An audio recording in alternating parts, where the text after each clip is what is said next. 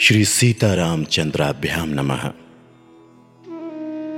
श्रीमद्वाल्मीकि रामायणम बालकांडम प्रथम सर्ग। नारद जी का वाल्मीकि मुनि को संक्षेप से श्री राम चरित्र सुनाना।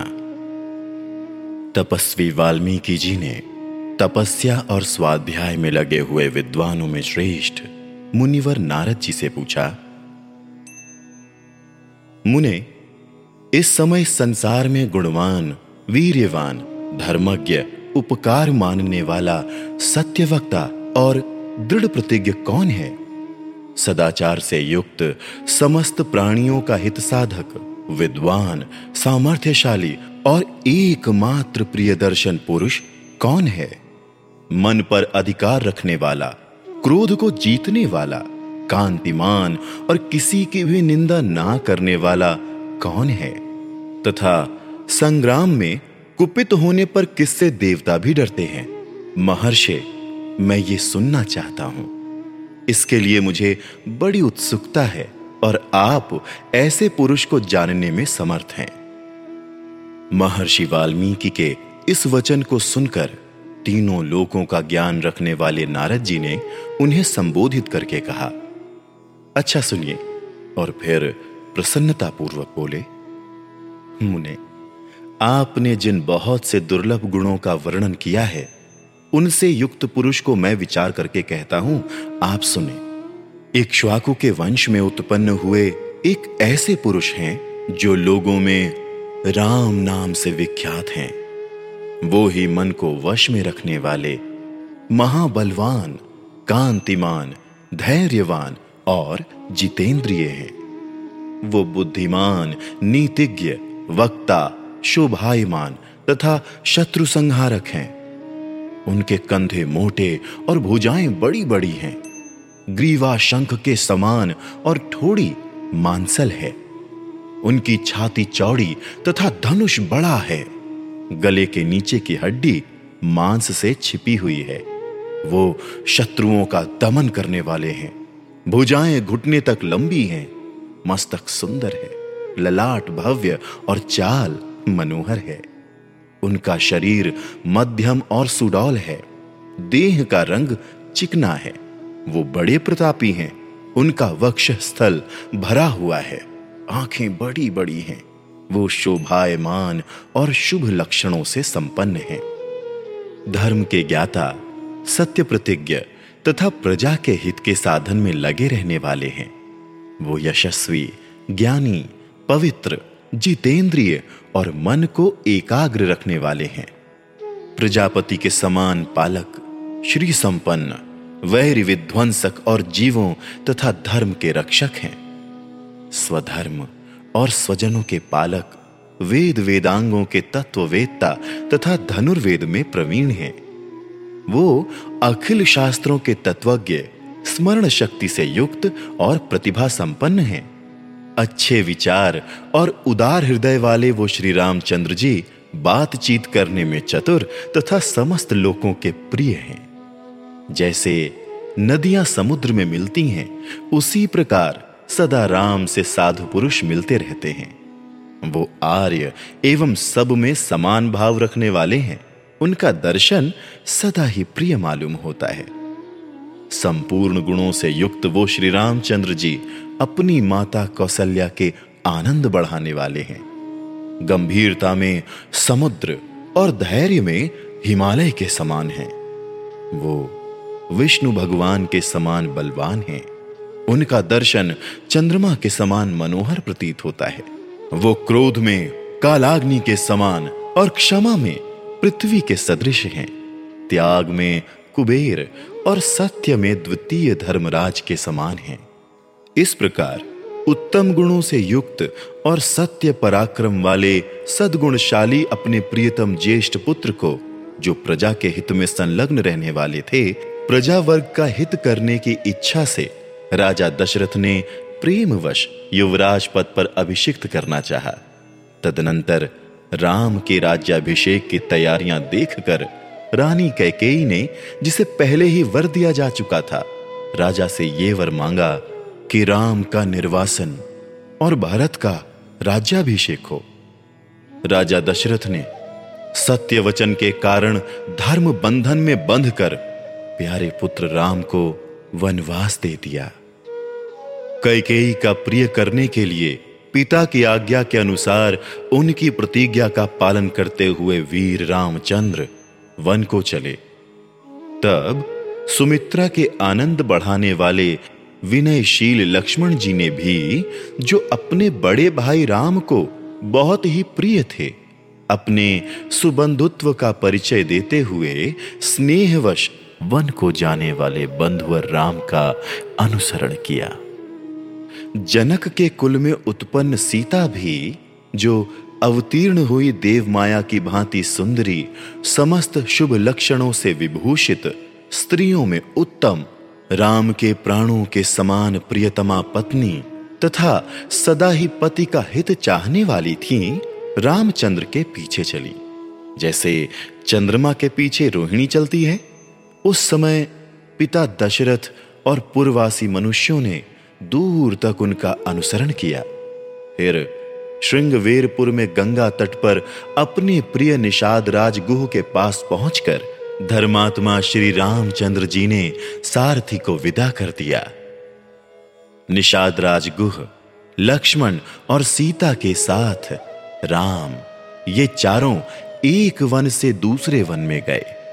मार्ग में बहुत जलों वाली अनेकों नदियों को पार करके भरद्वाज मुनि की आज्ञा से चित्रकूट पर्वत पर गए। वहाँ वो तीनों देवता और गंधर्वों के समान वन में नाना प्रकार की लीलाएँ करते हुए एक रमणीय पर्णकुटी बनाकर उसमें सानंद रहने लगे।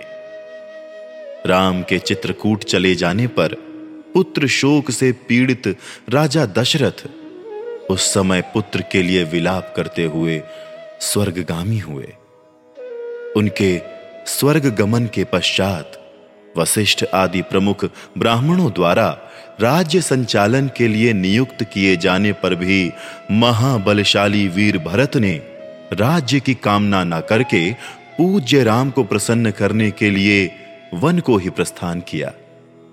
वहाँ पहुंचकर सद्भावना युक्त भरत जी ने अपने बड़े भाई सत्य पराक्रमी महात्मा राम से याचना की और यूँ कहा धर्मज्ञ, आप ही राजा हूँ। परंतु महान यशस्वी, परम उदार, प्रसन्न मुख महाबली राम ने भी पिता के आदेश का पालन करते हुए राज्य की अभिलाषा ना की और उन भरताग्रज ने राज्य के लिए न्यास रूप में अपनी खड़ाऊ भरत को देकर उन्हें बार बार आग्रह करके लौटा दिया। अपनी अपूर्ण इच्छा को लेकर ही भरत ने राम के चरणों का स्पर्श किया और राम के आगमन की प्रतीक्षा करते हुए वो नंदी ग्राम में राज्य करने लगे। भरत के लौट जाने पर सत्य प्रतिज्ञ जितेंद्रिय श्रीमान राम ने वहाँ पर पुनः नागरिक जनों का आना जाना देखकर एकाग्र भाव से दंडकारण्य में प्रवेश किया। उस महान वन में पहुँचने पर कमल लोचन राम ने विराध नामक राक्षस को मारकर शरभंग, सुतीक्ष्ण, अगस्त्य मुनि तथा अगस्त्य के भ्राता का दर्शन किया। फिर अगस्त्य मुनि के कहने से उन्होंने ऐन्द्र धनुष एक खंग और दो तुणीर, जिनमें बाण कभी नहीं घटते थे प्रसन्नता पूर्वक ग्रहण किए। एक दिन वन में वनचरों के साथ रहने वाले श्री राम के पास असुर तथा राक्षसों के वध के लिए निवेदन करने को वहाँ के सभी ऋषि आए। उस समय वन में श्री राम ने दंडकारण्यवासी अग्नि के समान तेजस्वी उन ऋषियों को राक्षसों के मारने का वचन दिया और संग्राम में उनके वध की प्रतिज्ञा की। वहाँ ही रहते हुए श्री राम ने इच्छानुसार रूप बनाने वाली जनस्थान निवासनी शूर्पणखा नाम की राक्षसी को कुरूप कर दिया। तब शूर्पणखा के कहने से चढ़ाई करने वाले सभी राक्षसों को और खर, दूषण, त्रिशिरा तथा उनके पृष्ठ पोषक असुरों को राम ने युद्ध में मार डाला। उस वन में निवास करते हुए उन्होंने जन स्थान निवासी चौदह हज़ार राक्षसों का वध किया। तदनंतर अपने कुटुंब का वध सुनकर रावण नाम का राक्षस क्रोध से मूर्छित हो उठा और उसने मारीच राक्षस से सहायता मांगी। यद्यपि मारीच ने यह कहकर के, रावण, उस बलवान राम के साथ तुम्हारा विरोध ठीक नहीं है। रावण को अनेकों बार मना किया, परंतु काल की प्रेरणा से रावण ने मारीच के वाक्यों को टाल दिया और उसके साथ ही राम के आश्रम पर गया। मायावी मारीच के द्वारा उसने दोनों राजकुमारों को आश्रम से दूर हटा दिया और स्वयं राम की पत्नी सीता का अपहरण कर लिया। उसने जटायु नामक गृध्र का वध किया। तत्पश्चात जटायु को आहत देखकर और सीता का हरण सुनकर रामचंद्र जी शोक से पीड़ित होकर विलाप करने लगे। उस समय उनकी सभी इंद्रियाँ व्याकुल हो उठी थी। फिर उसी शोक में पड़े हुए उन्होंने जटायु गृद्र का अग्नि संस्कार किया और वन में सीता को ढूंढते हुए कबंध नामक राक्षस को देखा। जो शरीर से विकृत तथा भयंकर दिखने वाला था। महाबाहु राम ने उसे मारकर उसका भी दाह किया, अतः वो स्वर्ग को चला गया। जाते समय उसने राम से धर्मचारिणी शबरी का पता बतलाया और कहा, रघुनंदन, आप धर्म परायणा सन्यासिनी शबरी के आश्रम पर जाइए। शत्रुहंता, महान तेजस्वी दशरथ कुमार राम शबरी के आश्रम पर गए। उसने इनका भली भांति पूजन किया। फिर वो पंपासर के तट पर हनुमान नामक वानर से मिले और उन्हीं के कहने से, सुग्रीव से भी मेल किया। तदनंतर महाबलवान राम ने आदि से ही लेकर जो कुछ हुआ था, वो और विशेषतः सीता का सारा वृत्तांत सुग्रीव से कह सुनाया। वानर सुग्रीव ने राम की सारी बातें सुनकर उनके साथ प्रेम पूर्वक अग्नि को साक्षी बनाकर मित्रता की। उसके बाद वानर राज सुग्रीव ने स्नेहवश वाली के साथ वैर होने की सारी बातें राम से दुखी होकर बतलाई। उस समय राम ने वाली को मारने की प्रतिज्ञा की। तब वानर सुग्रीव ने वहाँ वाली के बल का वर्णन किया, क्योंकि सुग्रीव को राम के बल के विषय में बराबर शंका बनी रहती थी। राम की प्रतीति के लिए उन्होंने दुंदुभि दैत्य का महान पर्वत के समान विशाल शरीर दिखलाया। महाबली, महाबाहु श्री राम ने तनिक मुस्कुराकर उस अस्थि समूह को देखा और पैर के अंगूठे से उसे दस योजन दूर फेंक दिया। फिर एक ही महान बाण से उन्होंने अपना विश्वास दिलाते हुए सात ताल वृक्षों को और पर्वत तथा रसातल को बींध डाला। तदनंतर राम के इस कार्य से महाकपि सुग्रीव मन ही मन प्रसन्न हुए और उन्हें राम पर विश्वास हो गया। फिर वो उनके साथ किशकिंधा गुहा में गए। वहाँ पर सुवर्ण के समान पिंगल वर्ण वाले वीरवर सुग्रीव ने गर्जना की। उस महानाद को सुनकर वानर राज वाली अपनी पत्नी तारा को आश्वासन देकर तत्काल घर से बाहर निकला और सुग्रीव से भिड़ गया। वहाँ राम ने वाली को एक ही बाण से मार गिराया। सुग्रीव के कथनानुसार उस संग्राम में वाली को मारकर उसके राज्य पर राम ने सुग्रीव को ही बिठा दिया। तब उन वानर राज ने भी सभी वानरों को बुलाकर जानकी का पता लगाने के लिए उन्हें चारों दिशाओं में भेजा। तत्पश्चात संपाति नामक गृध्र के कहने से, बलवान हनुमान जी सौ योजन विस्तार वाले क्षार समुद्र को कूद कर लांग गए। वहाँ रावण पालित लंकापुरी में पहुंचकर उन्होंने अशोक वाटिका में सीता को चिंता मग्न देखा। तब उन विदेह नंदिनी को अपनी पहचान देकर राम का संदेश सुनाया और उन्हें सांत्वना देकर उन्होंने वाटिका का द्वार तोड़ डाला। फिर पाँच सेनापतियों और सात मंत्री कुमारों की हत्या कर वीर अक्षय कुमार का भी कचूमर निकाला। इसके बाद वो जानबूझकर पकड़े गए।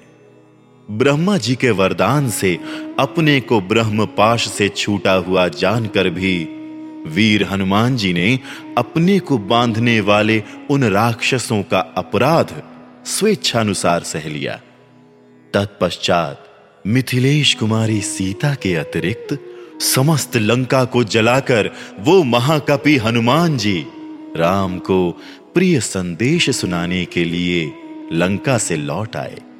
अपरिमित बुद्धिशाली हनुमान जी ने वहाँ जा महात्मा राम की प्रदक्षिणा करके यो सत्य निवेदन किया।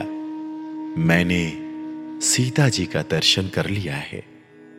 इसके अनंतर सुग्रीव के साथ भगवान राम ने महासागर के तट पर जाकर सूर्य के समान तेजस्वी बाणों से समुद्र को क्षुब्ध किया। तब नदीपति समुद्र ने अपने को प्रकट किया। फिर समुद्र के ही कहने से राम ने नल से पुल का निर्माण कराया। उसी पुल से लंकापुरी में जाकर रावण को मारा। फिर सीता के मिलने पर राम को बड़ी लज्जा हुई। तब भरी सभा में सीता के प्रति वो मर्म भेदी वचन कहने लगे। उनकी इस बात को ना सह सकने के कारण साध्वी सीता अग्नि में प्रवेश कर गईं। इसके बाद अग्नि के कहने से उन्होंने सीता को निष्कलंक माना। महात्मा रामचंद्र जी के इस महान कर्म से देवता और ऋषियों सहित चराचर त्रिभुवन संतुष्ट हो गया। फिर सभी देवताओं से पूजित होकर राम बहुत ही प्रसन्न हुए और राक्षस राज विभीषण को लंका के राज्य पर अभिषिक्त करके कृतार्थ हो गए। उस समय निश्चिंत होने के कारण उनके आनंद का ठिकाना ना रहा। ये सब हो जाने पर राम देवताओं से वर पाकर और मरे हुए वानरों को जीवन दिलाकर अपने सभी साथियों के साथ पुष्पक विमान पर चढ़कर अयोध्या के लिए प्रस्थित हुए। भारद्वाज मुनि के आश्रम पर पहुंचकर सबको आराम देने वाले सत्य पराक्रमी राम ने भरत के पास हनुमान को भेजा। फिर सुग्रीव के साथ कथा वार्ता कहते हुए पुष्प का रूढ़ हो वो नंदीग्राम को गए। निष्पाप रामचंद्र जी ने नंदीग्राम में अपनी जटा कटाकर भाइयों के साथ सीता को पाने के अनंतर पुनः अपना राज्य प्राप्त किया है। अब राम के राज्य में लोग प्रसन्न, सुखी, संतुष्ट, पुष्ट, धार्मिक तथा रोग व्याधि से मुक्त रहेंगे। उन्हें दुर्भिक्ष का भय ना होगा। कोई कहीं भी अपने पुत्र की मृत्यु नहीं देखेंगे। स्त्रियाँ विधवा ना होंगी, सदा ही पतिव्रता होंगी। आग लगने का किंचित भी भय ना होगा। कोई प्राणी जल में नहीं डूबेंगे। वात और ज्वर का भय थोड़ा भी नहीं होगा। क्षुधा तथा चोरी का डर भी जाता रहेगा। सभी नगर और राष्ट्र धन धान्य संपन्न होंगे। सत्य युग की भांति सभी लोग सदा प्रसन्न रहेंगे। महायशस्वी राम, बहुत से सुवर्णों की दक्षिणा वाले सौ अश्वमेध यज्ञ करेंगे। उनमें विधि पूर्वक विद्वानों को दस हज़ार करोड़ गौ और ब्राह्मणों को अपरिमित धन देंगे तथा सौ सौगुने राजवंशों की स्थापना करेंगे। संसार में चारों वर्णों को वो अपने अपने धर्म में नियुक्त रखेंगे। फिर ग्यारह हज़ार वर्षों तक राज्य करने के अनंतर श्री रामचंद्र जी अपने परम धाम को पधारेंगे। वेदों के समान पवित्र पाप नाशक और पुण्यमय इस रामचरित को जो पढ़ेगा, वो सब पापों से मुक्त हो जाएगा। आयु बढ़ाने वाली इस रामायण कथा को पढ़ने वाला मनुष्य मृत्यु के अनंतर पुत्र, पौत्र तथा अन्य परिजन वर्ग के साथ ही स्वर्गलोक में प्रतिष्ठित होगा। इसे ब्राह्मण पढ़े तो विद्वान हो, क्षत्रिय पढ़ता हो तो पृथ्वी का राज्य प्राप्त करे। वैश्य को व्यापार में लाभ हो और शूद्र भी प्रतिष्ठा प्राप्त करे। इस प्रकार श्री वाल्मीकि निर्मित आर्ष रामायण आदि काव्य के बालकांड में पहला सर्ग पूरा हुआ।